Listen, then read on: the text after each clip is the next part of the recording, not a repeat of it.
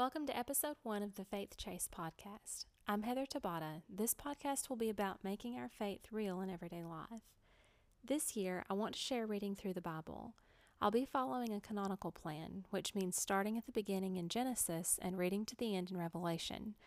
I won't be reading it all on the podcast. I'll just share highlights and thoughts about how it's relevant to us today. We'll cover an average of three chapters a day. I'll be posting a calendar I made based on the YouVersion plan I'm following on my website, www.heathertabata.wordpress.com. January is already up. It's free to download and share, so check it out for our schedule. If you get behind, don't give up, just catch up when you can. I'll try to post the podcasts about every Tuesday, but I'll be leaving them up, so if you aren't ready to listen then, you can always come back for it. I really want this to be a conversation and not just a one sided monologue, so please do comment or ask questions. You can share your thoughts on my website under the Faith Chase tab, or you can find me on Instagram, Twitter, and Facebook at Heather Tabata. I'll also post transcripts of the podcast to the website, and I'll share a link to the podcast episodes there. So, why is this so important? We're all busy. We've got school, jobs, families, and hobbies but if we want something to really give our lives lasting meaning, we can look to faith for that.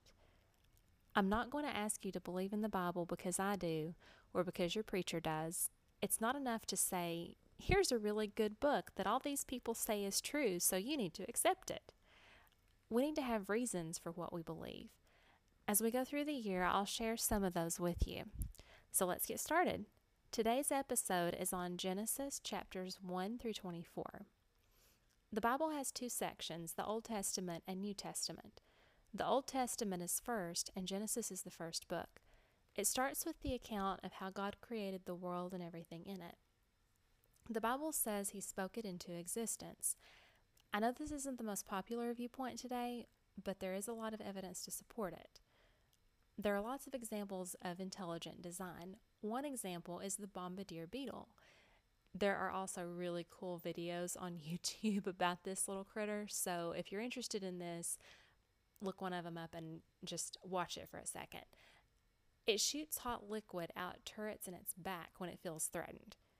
To do this, it has two chemicals that react stored in separate compartments. When it wants to fire, it mixes them.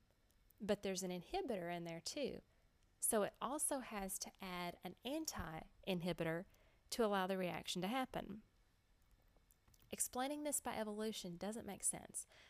This is a complicated system, and there wouldn't be any benefit to the beetle to only have part of it for generations and then another part of it. If the combination didn't work right, it could even explode itself. One of the key concepts to evolution is that living things keep the traits that are beneficial to them. So, for a beetle to gradually put this system together would mean generations of beetles spent energy on something that didn't give them any advantage. The beetle needed all of this system to be perfectly put together the first time. The creation story goes on to tell how God made people. Genesis 1:26 says, "Then God said, Let us make man in our image, according to our likeness." Let them have dominion over the fish of the sea, over the birds of the air, and over the cattle, over all the earth, and over every creeping thing that creeps on the earth. I love how God says He was going to make people in His likeness. What an honor to think that God shared some of His traits with us. There's something else in this verse that's neat. Notice how God says us and our. He's not referring to Himself in the plural third person for no reason. This is the first indication of God being a Trinity with three parts making up the whole. We'll talk more about this later on, but the gist is that God isn't just one being. When God was creating people, he knew that we don't do well by ourselves. Genesis 2:18 says, "And the Lord God said, it is not good that man should be alone. I will make him a helper comparable to him." God made people designed to complement each other. It's not good for us to try to isolate ourselves and get through life without needing anyone. This is part of the reason we need to spend time together as a church today. 1 Corinthians 12 17 through 18 says, If the whole body were an eye, where would be the hearing? If the whole were hearing, where would be the smelling? But now God has set the members, each one of them, in the body just as He pleased. The church is designed to have people coming together, sharing their talents, and supporting each other. Genesis goes on to tell about Adam and his descendants. A lot of times, names in the Bible had a special meaning. Adam and nine of his descendants, the first ten men at the beginning of Jesus' lineage, had names that told a story. In order, they are Adam, Seth, Enosh, Cainan, Mahalalel, Jared, Enoch, Methuselah, Lamech, and Noah. The meanings of their names in order are man, appointed, mortal, sorrow, the blessed God shall come down, teaching, his death shall bring, the despairing, peace. Doesn't that sound like what Jesus did? In the first five chapters of the Bible, God basically shared the gospel. Then comes the story of Noah. Genesis 6 9 tells us this is the genealogy of Noah. Noah was a just man, perfect in his generations. Noah walked with God. Our reputations are so important. Noah had a good one. People aren't always going to think well of us, but we can be known for standing up for what's right, even if people look down on us for it. When God told Noah to build the ark, he did, and he preached for years to try to get people to change and follow God, but people didn't listen. So, even though they were the only eight people who did what God wanted, Noah and his family got on the ark. After the flood was over, God promised in Genesis 8 21 through 22 that as long as the earth lasts, the seasons won't stop and the time for planting and for harvesting will continue. Genesis 12 tells about the beginning of the Jewish nation. Verses 1 through 3 say, now the Lord had said to Abram, Get out of your country, from your family, and from your father's house to a land that I will show you. I will make you a great nation. I will bless you and make your name great, and you shall be a blessing. I will bless those who bless you, and I will curse him who curses you. And in you all the families of the earth shall be blessed. We usually call Abram Abraham today. His name was Abram to begin with, but later God changed it to Abraham. When God says that all the families of the earth will be blessed through Abraham, this is another prophecy about the Messiah, Jesus. Abraham did what God asked him to do and left his home and family and moved away with his wife. This took a lot of faith. But Abraham had struggles too. He and his wife were old and hadn't been able to have children. God had promised Abraham he would have descendants. And in Genesis 15 2, Abraham asks God what he is going to do because he doesn't have children.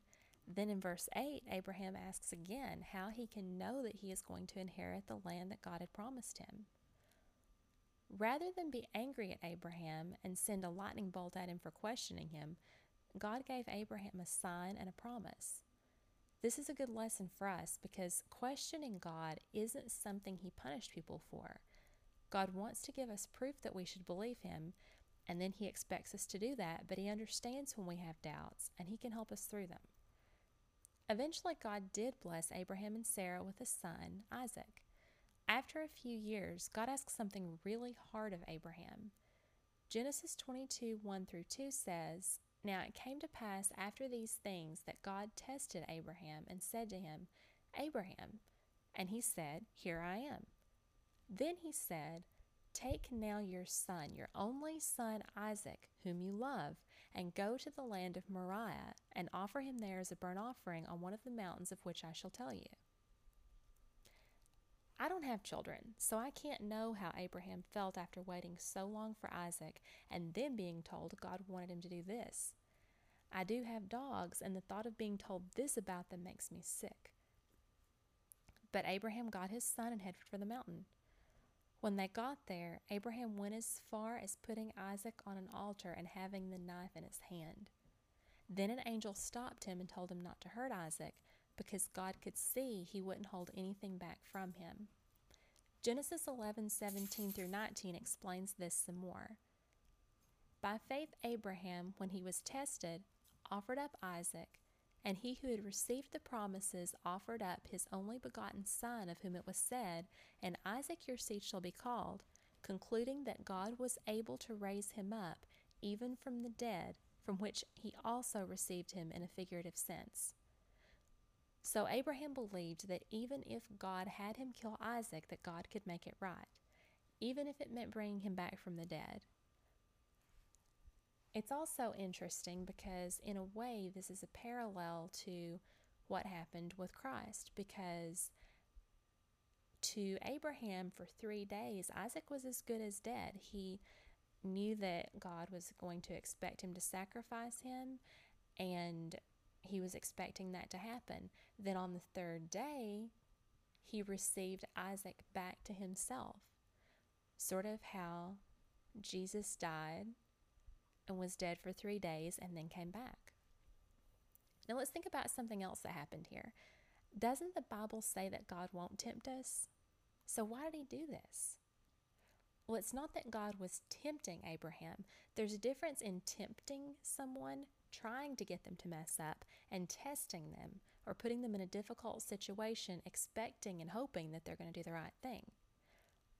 Let's say I'm 17, have my driver's license, and my parents are letting me go over to a friend's house for a party one night. It's the first time I'm driving myself to something like this, and they tell me to be home by 10. Maybe they're testing me. They know that I'm capable of not doing anything bad and getting home by curfew, and they want me to do that. But they want to show me that I can do the hard thing and follow the rules, so I'll appreciate my freedom, and the next time something happens where it would be harder for me to do the right thing, I'll be readier for it. So that's the first episode. I hope you enjoyed it. Now, I want to hear from you. What were your favorite verses or stories from this week? What stood out to you? Head over to the website or Facebook, Twitter, or Instagram and let me know. Time to get started on this week's reading. See you in a week.